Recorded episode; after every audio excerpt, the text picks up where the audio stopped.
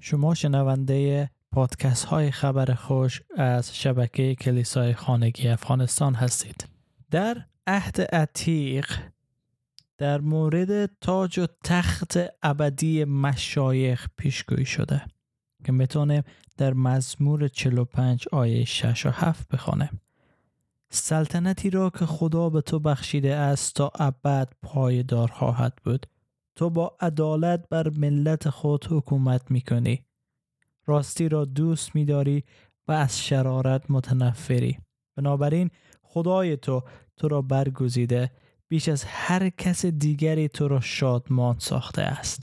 و اگر نگاه بیندازیم به دانیال فصل دو آیه 44 در اینجا میگه در زمان آن پادشاهان خدای آسمان سلطنتی برپا خواهد کرد که هیچگاه از بین نخواهد رفت. آن سلطنت هرگز مغلوب هیچ ملتی نخواهد شد. ولی تمام این امپراتوری ها را به کلی از بین برده و خود تا به ابد باقی خواهد ماند. خب این پیشگویی هایی بود که در عهد عتیق در مورد سلطنت جاودانی مشایخ شده بود. و حال اگر برگردیم به لوقا انجیل لوقا فصل یک آیه سی و سه در مورد مسیح فرشته چنین پیشگویی می‌کنه. او تا به ابد بر خاندان یعقوب فرمان روایی خواهد کرد و پادشاهی او هرگز پایانی نخواهد داشت. و همچنین اگر بریم به کتاب ابرانیان فصل هشت آیات یک تا دوازده رو بخوانیم در مورد کهانت عیسی مسیح صحبت می‌کنه خلاصه آنچه تا به حال گفته ایم این است که ما چنین کاهنی داریم که در عالم بالا در دست راست تخت خدای قادر مطلق نشسته است. و به عنوان کاهن اعظم در عبادتگاه و در آن خیمه حقیقی که به دست خداوند نه به دست انسان برپا شده است خدمت می کند. همچنین هر کاهن اعظمی مامور است هدایای تقدیم نموده مراسم قربانی را انجام دهد. بنابراین کاهن ما نیز باید چیزی برای تقدیم کردن داشته باشد. اگر عیسی هنوز بر روی زمین می بود به عنوان یک کاهن خدمت نمی کرد. زیرا کاهنان دیگری هستند که هدایایی را که شریعت مقرر کرده است تقدیم می کنند. اما خدمتی که این کاهن می کند فقط نمونه و سایه از آن خدمت آسمانی و واقعی است.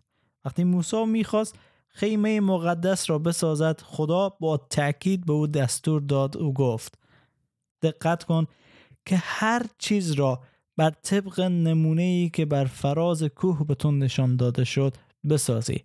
اما در حقیقت خدمتی که به عیسی عطا شد از خدمت لاویان به مراتب بهتر است زیرا این پیمانی که او میان خدا و انسان ایجاد کرد بهتر است.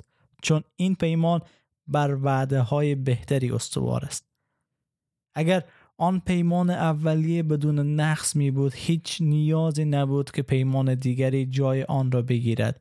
اما خداوند از قوم خود ایراد گرفت و میفرماید زمانی خواهد آمد که من پیمان تازه‌ای با قوم اسرائیل و خاندان یهودا میبندم خداوند می‌گوید این پیمان تازه مانند آن پیمان نخواهد بود که با اجدادشان بستم. در روزی که دست آنها را گرفتم و به بیرون از مصر هدایتشان نمودم زیرا آنها طبق آن پیمان عمل نکردند. و خداوند میفرماید پس من هم از آن روی گردان شدم. و خداوند میفرماید این است پیمانی که پس از آن زمان با قوم اسرائیل خواهم بست. قوانین خود را در افکار آنان خواهم گذاشت و آنان را بر دلشان خواهم نوشت. من خدای آنان و آنان قوم من خواهند بود. دیگر احتیاجی نیست که آنان به همشهری های خود تعلیم دهند یا به یکدیگر بگویند خدا را بشناس. زیرا همه از بزرگ تا کوچک مرا خواهند شناست در مقابل خطاهای آنها بخشنده خواهم بود و دیگر گناهان آنان را هرگز به یاد نخواهم آورد. و می‌بینیم که به خاطر کار عیسی مسیح روی صلیب هسته که خداوند این پیمان جدید بست پیمانی که در خون مسیح با ما بسته شد و تا به ابد پایدار هست و خواهد بود.